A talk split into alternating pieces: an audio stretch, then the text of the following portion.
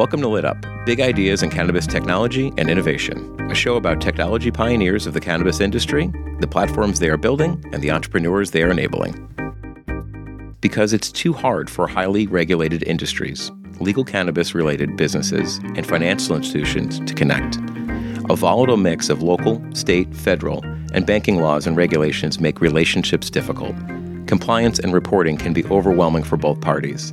Many financial institutions have steered clear of this new business opportunity, intimidated by the potential risk of tainted funds. Many legally operating businesses are forced to manage large amounts of cash, stifling their ability to grow. GreenCheck replaces those processes with a cloud based platform that verifies legal cannabis related businesses, analyzes every transaction, and automatically files required reports. I'm your host, Brian Weber. On this inaugural episode, we're welcoming Kevin J. Hart of GreenCheck Verified to discuss satisfying banking and cannabis regulations. Kevin is an experienced C level executive that has been involved in the tech industry for four decades. His passion for solving business problems via technology has brought him all over the world, including working with Fortune 100 companies and startups. Driven by the notion that horizontal business challengers are always the most fun to attack, he embarked on the journey to design a holistic, horizontally integrated platform to solve the cannabis banking challenge. That brings us to today's call. Kevin, thanks for joining us today. Oh, good morning. Thank you. Just a few background questions for you. Where in the world are you joining us from today? I am in New Haven, Connecticut, and uh, you actually caught us uh, three days before our move because we're actually moving up the road to North Haven on Saturday. Nice, uh, larger larger location. We've outgrown our space here. That is a, a, few years. That's a that's a very high class problem to have.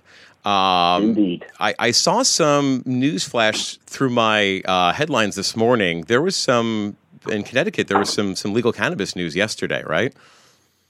Yes, the uh, General Law Committee. Uh, so there's three bills that were presented. It was uh, it was a very fascinating process. There's general law, finance, and judiciary. They all presented together, uh, but general law had a public hearing on Friday.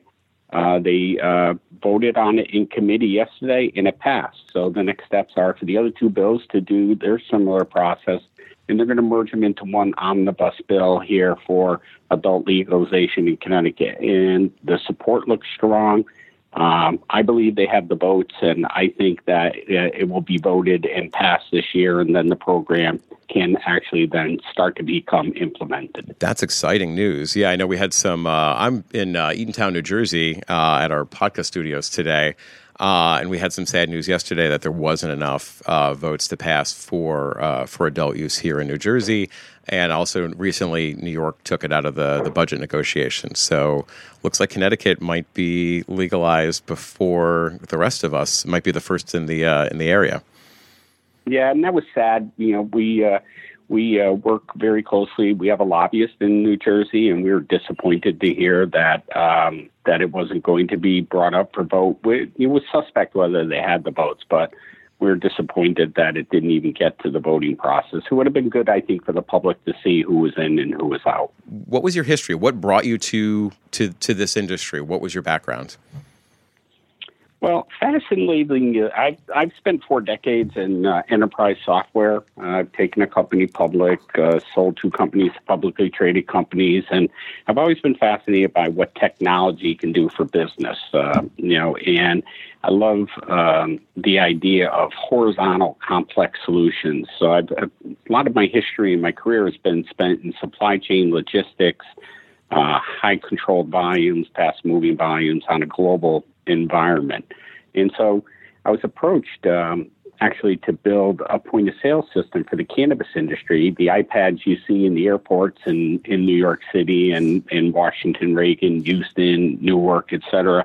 I was involved with that project when I was running the largest independent Apple dealership in the country called Tekserve in New York. Very familiar with it. so very familiar with it. Yeah, yep. and and that was a great project that we worked with with that ven, uh, with that company that actually is the hospitality. But we handled all the technology and we introduced iPads in a mass market scale that even Apple hadn't done outside of an Apple store. So that was really the first of its kind. And so the idea was, you know, the cannabis industry, and because of my order management background, you know, might benefit from having that style point of sale system in the dispensary environment because they somewhat have the same restrictions, which may sound odd, ordering a hamburger versus, uh, you know, picking up, you know, your medicine in a in a dispensary, but people eat with their eyes. They consume what they can see. And because the product is behind the counter with the bud tender all the time, what's available, what's in inventory, what are what are its benefits. And so as people are browsing the dispensary, the, the thought was, let's build a really cool point of sale. Um, and as I was flying around the country and I was doing a lot of research everywhere I went, I just was always uh, baffled by the piles of cash, rooms full of cash, you know, safes everywhere.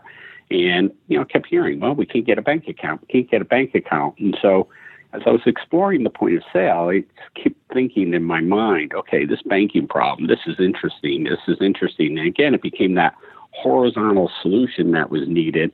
And so we shelved the entire idea of trying to uh, enter into the point of sale. And I have a long list of other reasons for not wanting to do that. But I came very intrigued by the banking challenge, and we embarked on that being our touchstone and seeing where the industry was going, where we believed it was going to go. You know, it 13 states when we started this, we knew that the trajectory was there, momentum was there.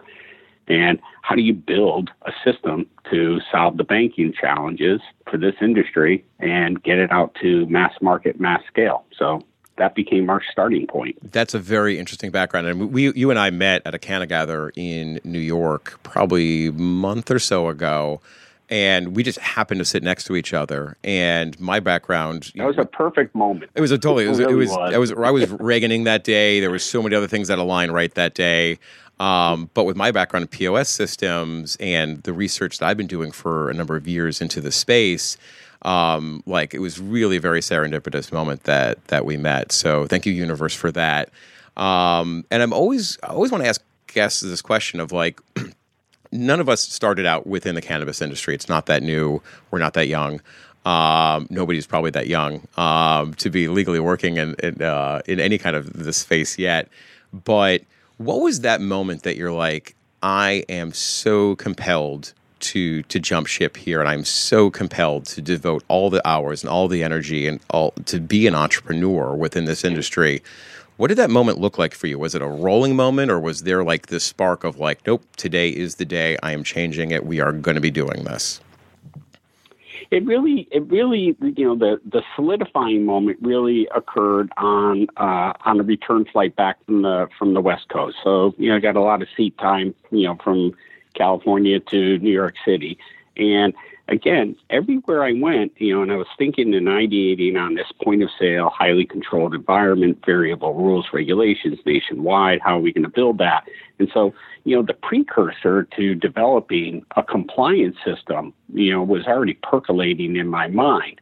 But then, you know, again, it was isolated. It was within that dispensary environment, and you know, the money kept, uh, you know, sitting there. And you know, you mentioned the entrepreneurial part. This is a commercial endeavor. So, you know, as I started looking at the industry and, you know, trying to think about it, you know, it was kind of like this moment where you go, hold on a second. If you can really, if you can figure out, you know, how to make banking easier, cheaper, more efficient, more regulated, with more, you know, transparency and verifiable transaction, you know, that puts you at the largest funnel of opportunity of the cannabis industry because all the dollars are spent within the dispensary.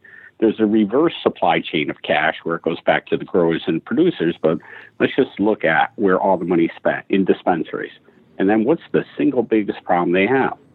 Banking. Okay, so if you can sit at the largest funnel of opportunity and you can solve the biggest challenge, then it creates an amazing commercial opportunity for you.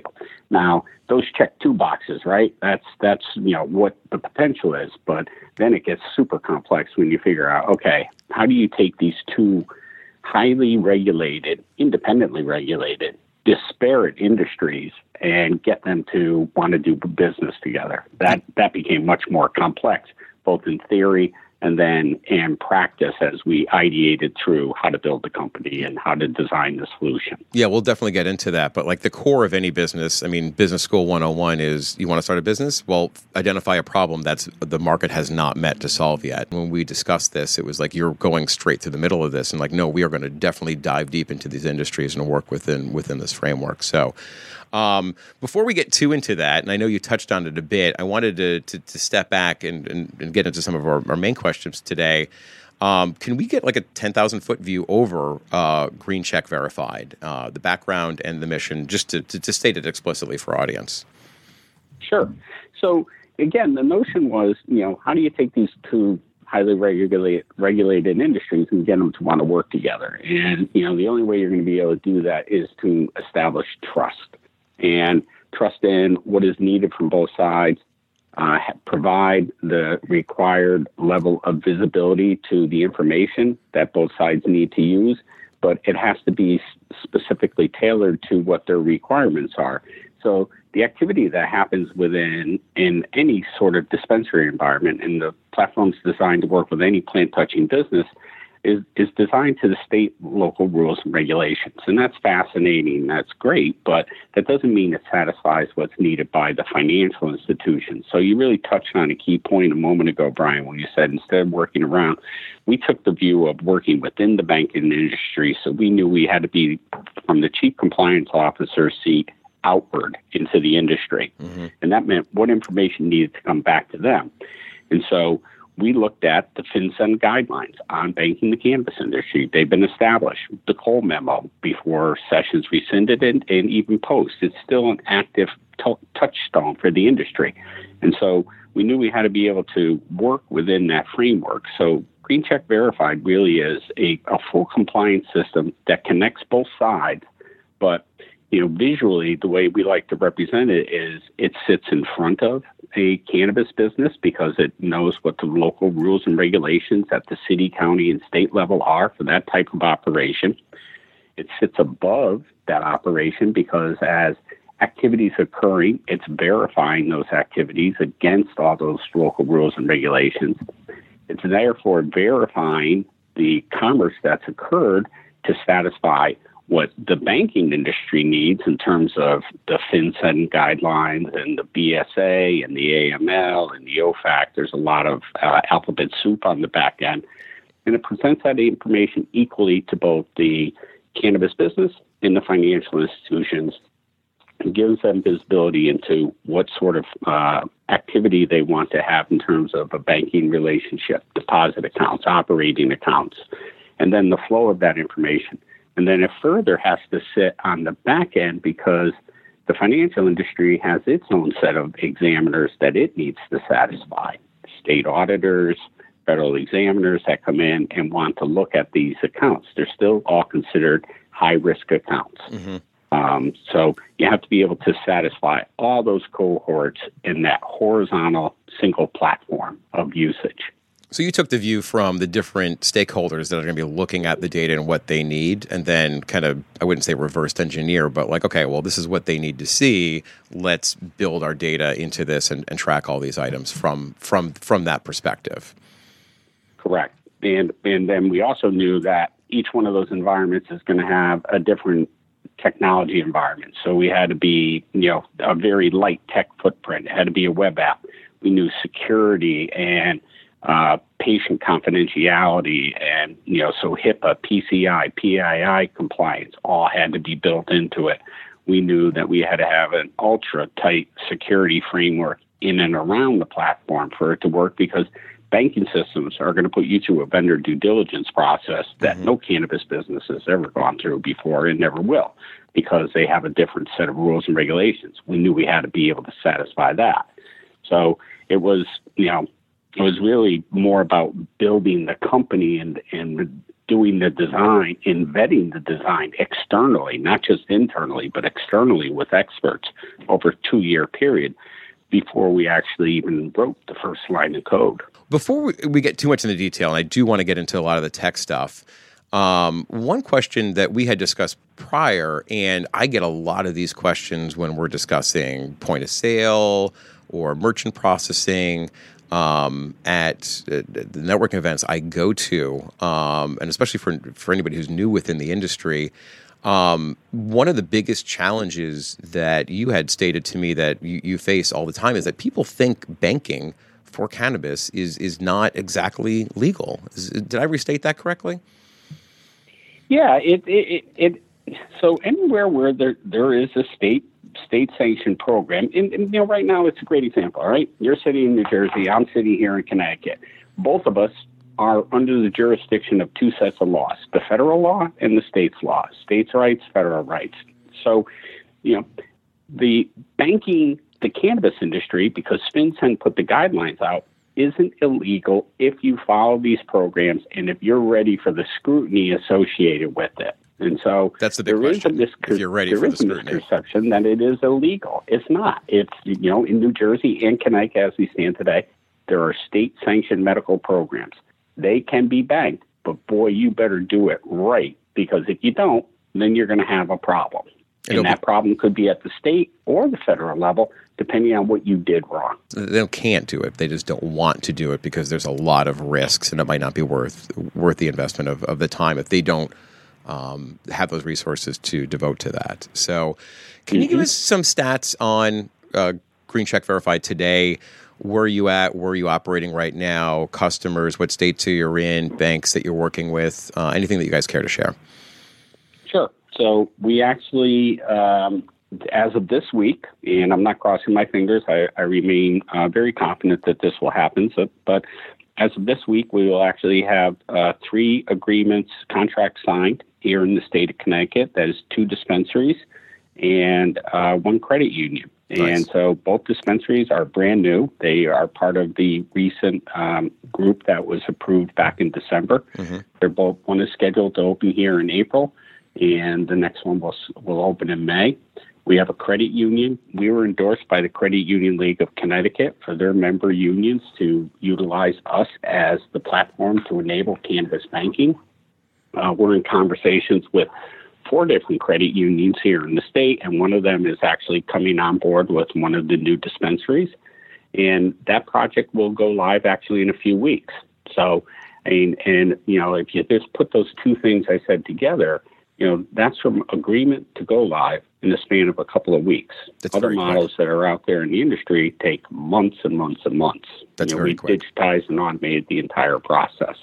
That's that's uh, that's an amazing ramp up process to again get out of people's ways of doing business, which um, is definitely part of that solution that you guys provide. So not just in mm-hmm. technology, mm-hmm. but also in practice as well. Um, exactly. Who are your customers? I mean, obviously dispensaries, obviously banks, and I know you spoke uh, focus on a specific um, part of that industry as well. Uh, who else? Government agencies, um, data collection agencies, compilers, anything else? Like who who does who do you sell to? Our, our primary audience are the plant touching businesses, and you know, for initial rollout, we are talking dispensaries, but we're also talking with multi-unit uh, operators, grows, vertically integrated, um, and then the financial institutions that want to serve them. And those specifically for us are state chartered financial institutions, so community banks and credit unions. We, you know, we have a four-pronged go-to-market strategy around the product. Uh, so direct organic sales, pent up demand is obvious and it's nationwide, so that's always available. And we're actually in active conversations in 14 states. To your earlier question, where are we? Mm-hmm. Uh, we actually have proposals uh, in front of um, operators and financial institutions in in multiple states right now, and we're early in other conversations. Um, we also do talk to the governmental agencies. So uh, in Connecticut, as example, we talked about that.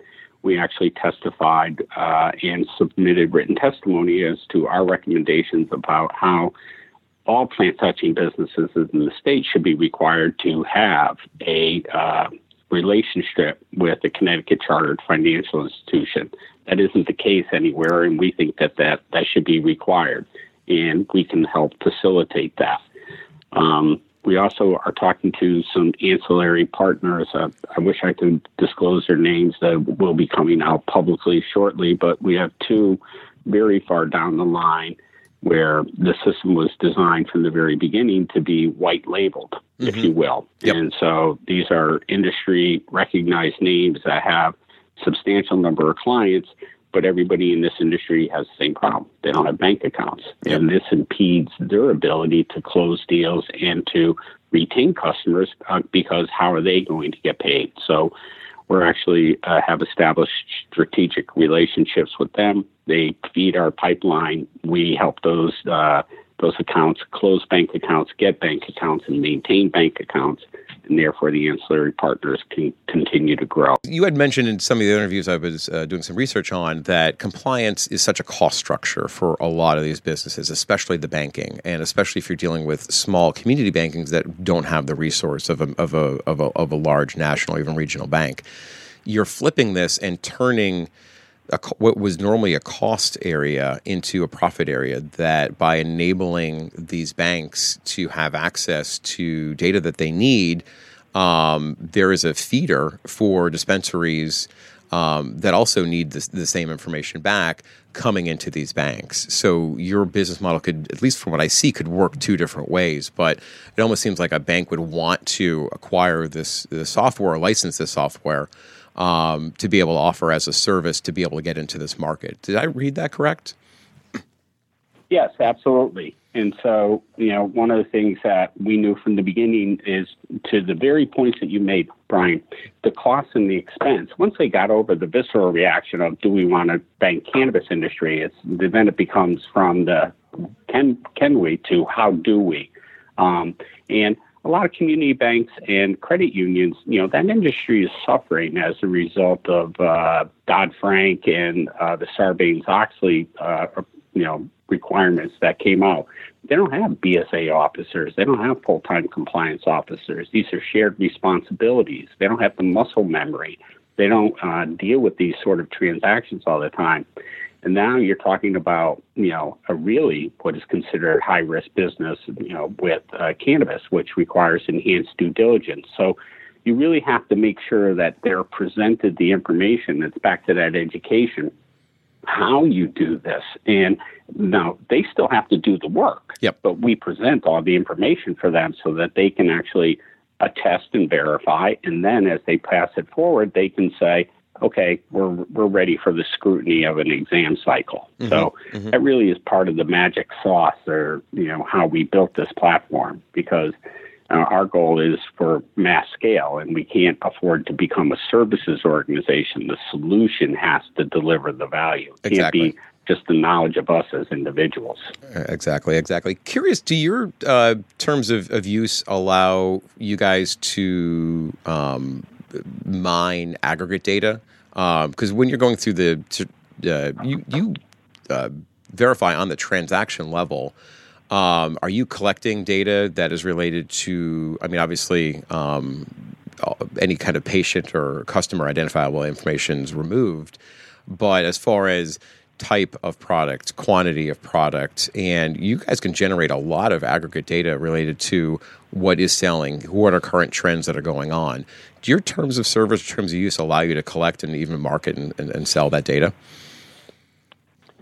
Well, one of the things that we actually do do with the data is because of the security uh, concerns, is everything's encrypted in transit and at rest. So you know, individual patient identified information, you know, it, it's just a hash. We don't know what it is, but it means something to the system and our processing. So, mm-hmm. And because we're HIPAA, PCI, and PII compliant, we really, you know, follow all those guidelines and rules. But you're right, we will be collecting a good amount of information as to, you know, how that uh, how that data can be uh, captured and used as it relates to streams. But you know, really to us, one of the more interesting things is, you know, you know, if you look at the strain of a of, of a brand like OG Kush, OG Kush in Connecticut is going to be different than OG Kush in, in New Jersey or anywhere else, right? Because it is a plant, it's an organic material, and you know, for us, the the visibility into the types of uh, concentrations and strains with not just by the names, but because of the plants and the seed to sale we see a future opportunity there to actually help, not sell, help other organizations as relates to some of these things. So, not to get on the soapbox, but from the very beginning, you know, there are certain organizations that have a, a special place in my heart, and uh, ALS and Parkinson's are two of them. And so, you know, as these folks are struggling with these conditions and cannabis is helping them, if we could somehow help provide information to them to say, okay, you know, this patient found this this product, not by name, but by strain, mm-hmm. to be helpful, and this one and this one. You know, I'd really like to see us in the future as we scale be able to take some of that information and give it. The word is give, not sell, give to those organizations to actually help them with their research because they can send out mass emails to people and say, Is cannabis helping you? Yes, they're going to get a reply. What would you take? OG Kush. Well, what the hell does that mean? You know, so it's really that underlying data that we think that we'll have visibility to that for us, that's our that's one of our give backs. I really want to make sure that you know we can try to do something like that from a future perspective. As, as somebody who's uh, ALS has touched my family, um, and I think that's that's a very um, for what you're doing for regulations for the data that you have to be able to give that data in a um, in a format that is readily accessible and digestible to to the end audience for that in a non-banking non uh, in, a, in a very medicinal way. Um, I, I, hope that does does provide some help uh, on, on, a much larger level. So I didn't come across that in any of our research, but thanks for sharing that. That's that's that's really great. Um, yeah. Moving on to some of the technical things. Now you you said you mentioned earlier with some of the lightweight that you touch into POS and reporting systems or whatever else. What are some of the systems that you do integrate with? So um, not to not to sound like uh, that it's oversimplified, but our you know one of the one of the key touchstones from the very beginning was that we would be you know point of sale agnostic, and then when we were looking in the banking industry, we knew we had to be somewhat system agnostic. Mm-hmm. You know, you know, unfortunately, community banks and credit unions are you know they tend to lag behind in terms of the technology. So we built the entire platform using an, an API framework. We mm-hmm. actually use the API framework that we established internally as part of our own system uh, because we knew the ability to be able to ingest data from any system was going to be hypercritical because the variations of point of sale, seed to sale, and, and systems that are out there. And we knew we had to translate that and then be able to push it back into the banking systems and also always work with the federal systems that we're electronically filing to, like Treasury Department, as well as core systems. So the the tech team, because this was part of the design of, of the company before we started coding, we spend a lot of time, you know, on that API framework. So to date, we haven't come across in in our test case scenarios and our market outreach. Again, we validated so much of this externally before we launched the product we haven't come across any showstoppers. Um, our our ETL engine is was purpose built and designed to be able to accommodate all of that. Gotcha. Um, so so are there are there tech team mm-hmm. thumbs up to them. Yeah, no, it's a very complex thing for someone who has worked in in IT for. I mean, I'm focusing on POS systems for about eight years now uh, everyone's like, oh, we got an API, we can write to that. But actually doing that and actually having the data be of good value and having interoperability between those things, you know, beyond the sales pitchy talk, actually it working and being able to have good data go back and forth between two, two different systems via API isn't always the case because a lot of that could be written on some legacy architecture or it just is not meant to provide that data there. So starting your system on the basis of having to share data getting in and out on both ends and all over the place um, was a very smart move for you guys and actually necessary for you guys to survive. Do you have any systems that you have, not to keep on the question, but do you have any systems that you have written to that you've tried and true, have a lot of use with, a lot of external testing in, or you're just, you really don't want to pigeon yourself of like, hey, we work with XYZ here yet?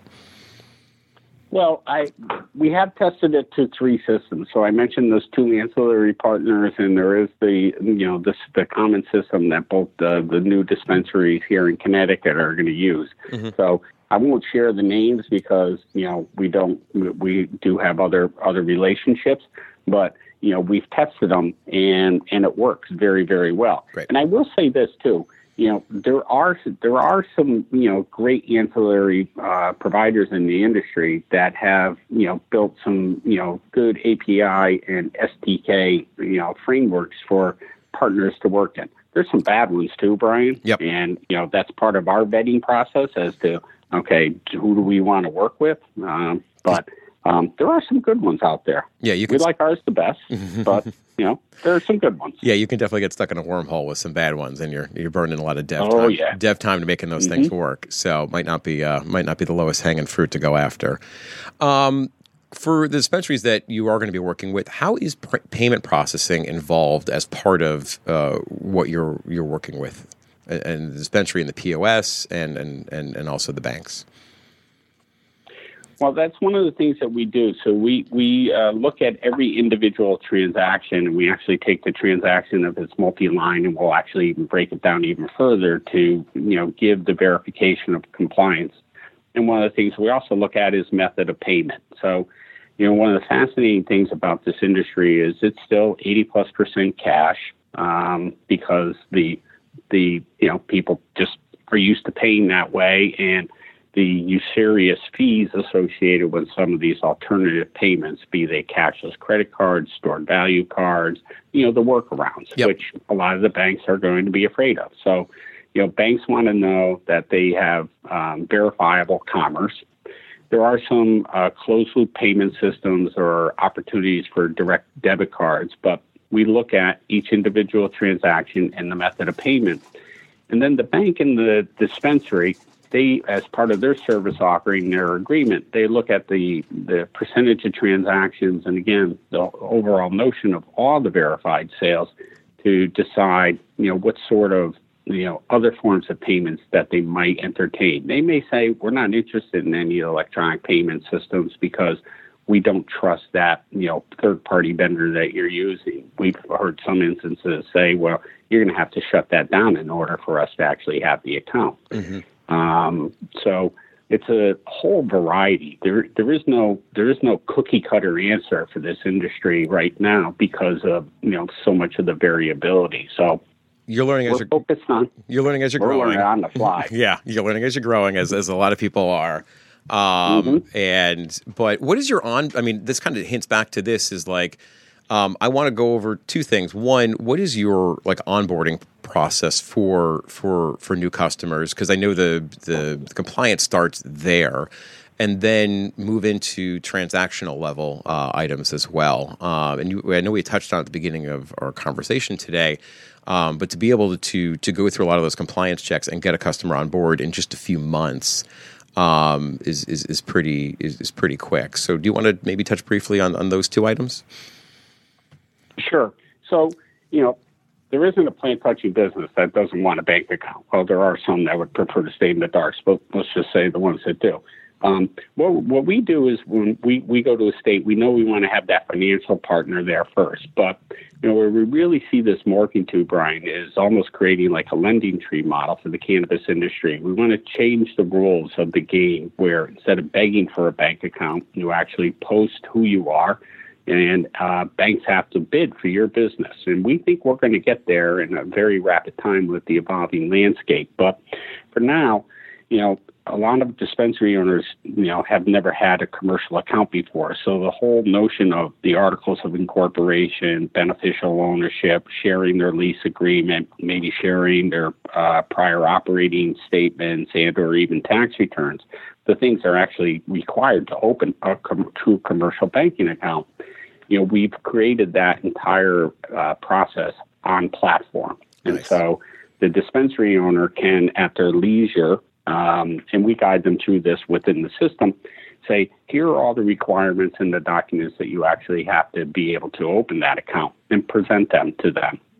We then um, we give them a once over just to make sure they're right. You know, we're in the early stages here, and then that gets presented to the bank, their financial partner. They review them, and they may come back and say, "Well, we need this document, this document because it's a high risk account." Mm-hmm. So there's a workflow engine built into the platform, so that both sides can see what's needed and where they are in the process, instead of driving back and forth and calling lawyers and doing all that work. Just like just like a mortgage application for anybody who's had to go through that. Yep. Yeah. And then from there, once the account's open, then the transaction monitoring can occur. And so what we also do is we'll take uh, a three or six month back window and load that and run it through the system and establish uh, a compliance baseline. And we, one of our uh, three patent pending processes is what we call the confidence score. And it really is how is that uh, how is that cannabis business operating to the rules and regulations? And that's important because we also give recommended feedback on how to improve. But what that also does is it allows the bank in that in, uh, in that uh, dispensary to establish that clear relationship and understanding of where they are, the volume of dollars, and it establishes the baseline for what the future activities should look like. Mm-hmm. It also gives them the opportunity to deposit legacy cash, gotcha. which is critical. But then from there, on a daily or weekly, depending on the frequency that they get to agree to, and it's built into the system, we scrub all the individual transactions from the point of sale for compliance. We present that information equally deposits are made. We have uh, cash management transfer services also scheduled within the system. Mm-hmm. And because of the latency of cash associated with this industry, it's kind of treated like a check. Just because the deposit was made or given off to a courier service doesn't mean it actually hit your per your uh, your actual operating account because the bank still has to do their verification of the, the transaction and the information that we present to them. Mm-hmm. So once the bank does that, then the dispensary owner is notified that your deposit went from pending to accepted. Because hitting QuickBooks is never going to tell you that it was accepted. We created that all in the platform. And when you look at a day-to-day operation of a dispensary, you know, you run through a week sales and you try to figure out where your cash went. Good luck to you. You're not going you're not you're not going to be able to do it and without having to go and log in online. So everything is contained within the platform. Within the system. Then the bank gets to do what they need to do for all their re, uh, their the uh, reporting that's required. Have you had any pushback from dispensary owners? And obviously, compliance is a is a is an active progress, uh, and it's not like something like oh we're going to implement compliance and then we're done. It is an active. Um, it, it is not a noun; it's a verb. Um, but have you had any issues with dispensary owners getting pushback, being like, we're going to have records of compliance. We're also going to have records of non-compliance with this, and that could open us to to issues of like we have a verifiable a, verifiable electronic record that something may have been less than compliant here. What is your what is your response to that when dispensary owners are, are, are questioning that, e- even if it's with the best of intentions and we're trying to improve our process and those kind of things? We knew that those questions would exist and, and, and we did get them early and we still get them every time. The mm-hmm. difference though is that with the the transactions that are marked either questionable or out of compliance, human error is going to occur. There's nobody that's expecting perfection in this industry. Um, so they know that and the industry is maturing. The big difference for us comes in we not only tell you where where it was suspect or not verifiable. But the dispensary owner operators actually come to embrace this because we get that we give them visibility to things they might not find out until it's too late when the regulator's standing in front of them. They get to see if things are happening within their operation that they may not ever know about. You know, even outside of a regulator, things can happen in an industry. This is, you know, it's a complex moving piece product diversion, cash diversion, things of that nature. It gives them visibility. But what is really most important is we not only tell them what went wrong, but we tell them where it went wrong and what the suggested corrective action is against the rules and regulations. So the whole compliance rules engine that we built actually sits independent within that uh, cannabis account. And so let's just say a record was put and somebody forgot to log into the system or they didn't catch my first name or they sold a medical product to an adult patient because it was on the shelf wrong or you know it, it, the, the point of sale system didn't prevent it. We actually present that information back to them and say here are the errors and here are here's the exact rules and regulation and then they can actually click on that and then say okay Kevin Hart, me, that I was the bud tender. You know, you made this a legal sale. Please read this uh, procedure that we have in place again, so you understand, you know, what happened. regulators know errors are going to occur. They want to know what you did about it too. Mm-hmm. Yep. And so we're presenting that opportunity to actually improve performance. So much like compliance comes with new business for a financial institution, compliance can become a, a strong competitive advantage for dispensary operation because you're talking percentage points in terms of visibility that they never had before. So they actually like it when they see it. That, the question comes up every time, but here's the solution.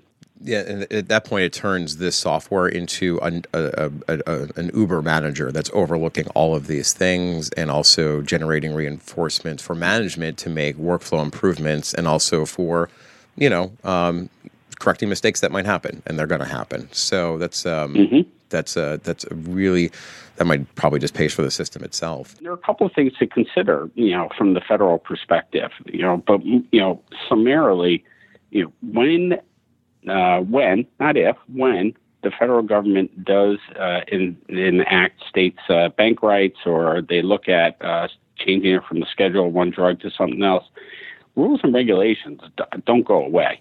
You know, and most importantly, the Treasury Department is, you know, still has purview uh, over, you know, how the banking industry works. And you know, we all know, unfortunately, the the illicit cannabis industry, the stuff that goes on in bars and schoolyards and everywhere else, is still five to eight times greater than what's going on in the Starbucks style dispensaries we've all come to know lately. Mm-hmm. So Treasury is never going to green light that other 50, 80, 100 billion dollars to just start flowing into the U.S. banking system because states' right, uh, states' banks' rights came in. Mm-hmm. Rules and regulations as they exist today under FinCEN guidelines, et cetera, will only become amplified because they're going to have to make sure that that money doesn't start flowing through. You, you, you know, because once you open that spigot to just cannabis sales, what other money is going to start running through some of these operations? Mm-hmm. And so, you know, we think for us it'll be uh, it'll be a big boost to our business because again, it's not it's not a question of can you, it's how do you do it the right way. Um, and at that by that point in time, we'll have hit so many states and be operational in so many different institutions. Uh, we think it'll be jet fuel for us. Definitely, definitely. So it kind of leads me into my last question, which is why I put it there. Uh, what I mean, we're sitting here. It is late March, 2019. Um, what is the next year look like for for you guys? What's next for uh, for Green Check Verified? Well, you know, I, I, we're in conversations in 14 states. I, you know, I fully expect, and we talk about this actively internally, you know, from a team perspective. I I firmly believe, based upon our opportunities, the way the product is built, you know, we took three years to you know to build this the company and the product to do it right. As we come out of stealth mode, that we will be operational in 20 plus states uh, by January 1st, 2020. I think we'll actually be higher than that. Wow. Um, I see us with our ancillary partners uh, and the go to market strategy and the number of accounts that they already have live and our transition into them because of the way we developed the, the product, um, I think we will become a sonic boom that just blows right across the country. Like, where did these guys come from? Never heard of them before, and holy cow, look what they're doing. I, I, I sincerely believe this. I built best of, best of breed software companies before, and I'm proud of the work that I've done previously, but the opportunity that we've created here for us, I've never seen anything like this. And, you know, we know how to do things right, and that's what we're doing. I definitely feel that way too, and that's why I wanted to have you on the show. It was just, um, it, it, was such a compelling story that, um, and such an unmet need um, for the marketplace that was just so glaring. So, mm-hmm. Um, I want to do a few quick wrap up questions, kind of leading into that one um, is what do you need from the universe currently? Is there anything that you want to project out there? Like, what do you uh, to get to that goal um, from from start to, to, to twenty plus states in, in nine months? What do you guys need right now? So, if anyone's listening and you have this, what do you need? Sure. Well, we're actually doing an, uh, a seed round race right now, yep. and um, you know, you can question the timing of this, but uh, as to how I did it, but it, it was thoughtful. I wanted to make sure that we had the product and we were ready for the national demand. We're a pre-revenue company, um, so we had to make sure that we had a lot of the pieces in place before we could turn the revenue engine on. But I also knew as word leaked out, the demand would come. So hence the conversations in the 14 states. Um, because we're an ancillary service provider, we're not as sexy as plant touching businesses. So people look at it and they also think banking is illegal. So the conversations to actually find uh, investors in this industry our our challenge, our pushing the rock up the hill is a lot a lot steeper and a lot farther than other people in the business because we're not plant touching. Mm-hmm. But once they see it and they hear it, then they're interested. But you got to find those people. So that really is right now. That is our um, our our biggest challenge. I'm really happy to say that you know even as of last night, had a great call with a uh, an amazing group that I've met, and we've been in conversation, and we're going to get a letter of commitment. So we're going to be more than halfway home on our three million dollar goal. But um, there still is opportunity for uh, people to participate in the seed round if they're an accredited investor. Well, where does uh, what is the best way to reach out to you personally, or just go to the info on the uh, on the company website, uh, info at uh, greencheckverified.com? Is that a, a, good intro at least for for anybody who sure. as an accredited investor yep. to reach out to you guys? Okay, Ab- absolutely. Mm-hmm. Um, related to that. Um, how can they interact with GreenCheck Verified? How can they get in contact with you? Um, Facebook, Twitter, social, anything else? Yeah, uh, we do. We do have a uh, we do have our uh, company um, company website, of course. Yep. And we also have our, our LinkedIn account uh, for the company as well. Um, and so that is uh, Green Check uh, Bear, Green Check Inc. Um, and then my Twitter, uh, my LinkedIn account is always there. Mm-hmm. My email account is uh, Kevin. is khart mm-hmm. at greencheckverified.com. And then for Twitter, we are at Get Green Check. Get Green Check. So, Get Green Check. Mm-hmm. Okay, excellent. Um, one other in, in just question I had for you is like for this for in, in, users that are very interested in this particular area, where do you get your industry news from? Are there? I mean, obviously you're sitting with with you know feet in many different camps here, but what are uh, information sources that you rely on? Uh, daily, weekly, podcasts, books, YouTube, newsletters what are like maybe three that you just love getting or like that are a, a huge source for you that you trust? So we're always uh, scouring, you know, the, the the pages for all the information. I'm a big fan of New Cannabis Ventures personally. Mm-hmm. Um, I have that app on my phone and I'm looking at it all the time. Um, we have our feeds into our each of our individual accounts that we've broken up individually within the company and looking at different ones such as MJ, MJ Business, Cannabis Media, uh, Cannabis Business Executive. Um, those are the three that I follow. And internally, we're always posting uh, articles and uh, observations to our Slack channels internally. Gotcha. Uh, so we have our industry news and our marketing channel, our product channel, our comp- competition channel, and uh, and that, we're very active in that. And I, you know, I've become to be a gigantic fan of Slack. Excellent, excellent. Oh, cool. Well, Kevin, I any parting thoughts for our guests today? Um have faith. You know, this is uh, you know, banking the cannabis industry is is is doable. You know, a lot of people just throw their hands up and they're they're worried about the wrong the wrong challenges. And you know, one of the most fascinating things that we've encountered in this whole process is, you know, to date, every financial institution that we've uh, we presented this system to has been very impressed with the design and the ease of use. And if they've already gotten to that point where they decided that they want to do this, that they understand the reputational risk and they're ready to present it to their board, we've been asked for exclusivity on all those phone calls. And it's the most you know fascinating thing I've ever experienced in, in my you know software career. Mm-hmm. You know, to be asked that question on a first presentation call uh, because they see the opportunity. So there's a lot of people in the banking industry that want first mover status. They see, you know, what this could be to them. compliance coming with new low cost deposit dollars. It's no longer where budgets go to die. It's where you know banks, credit credit unions, community banks can actually grow yep. and thrive That's in a competitive industry. So it's really fascinating to be able to be part of that.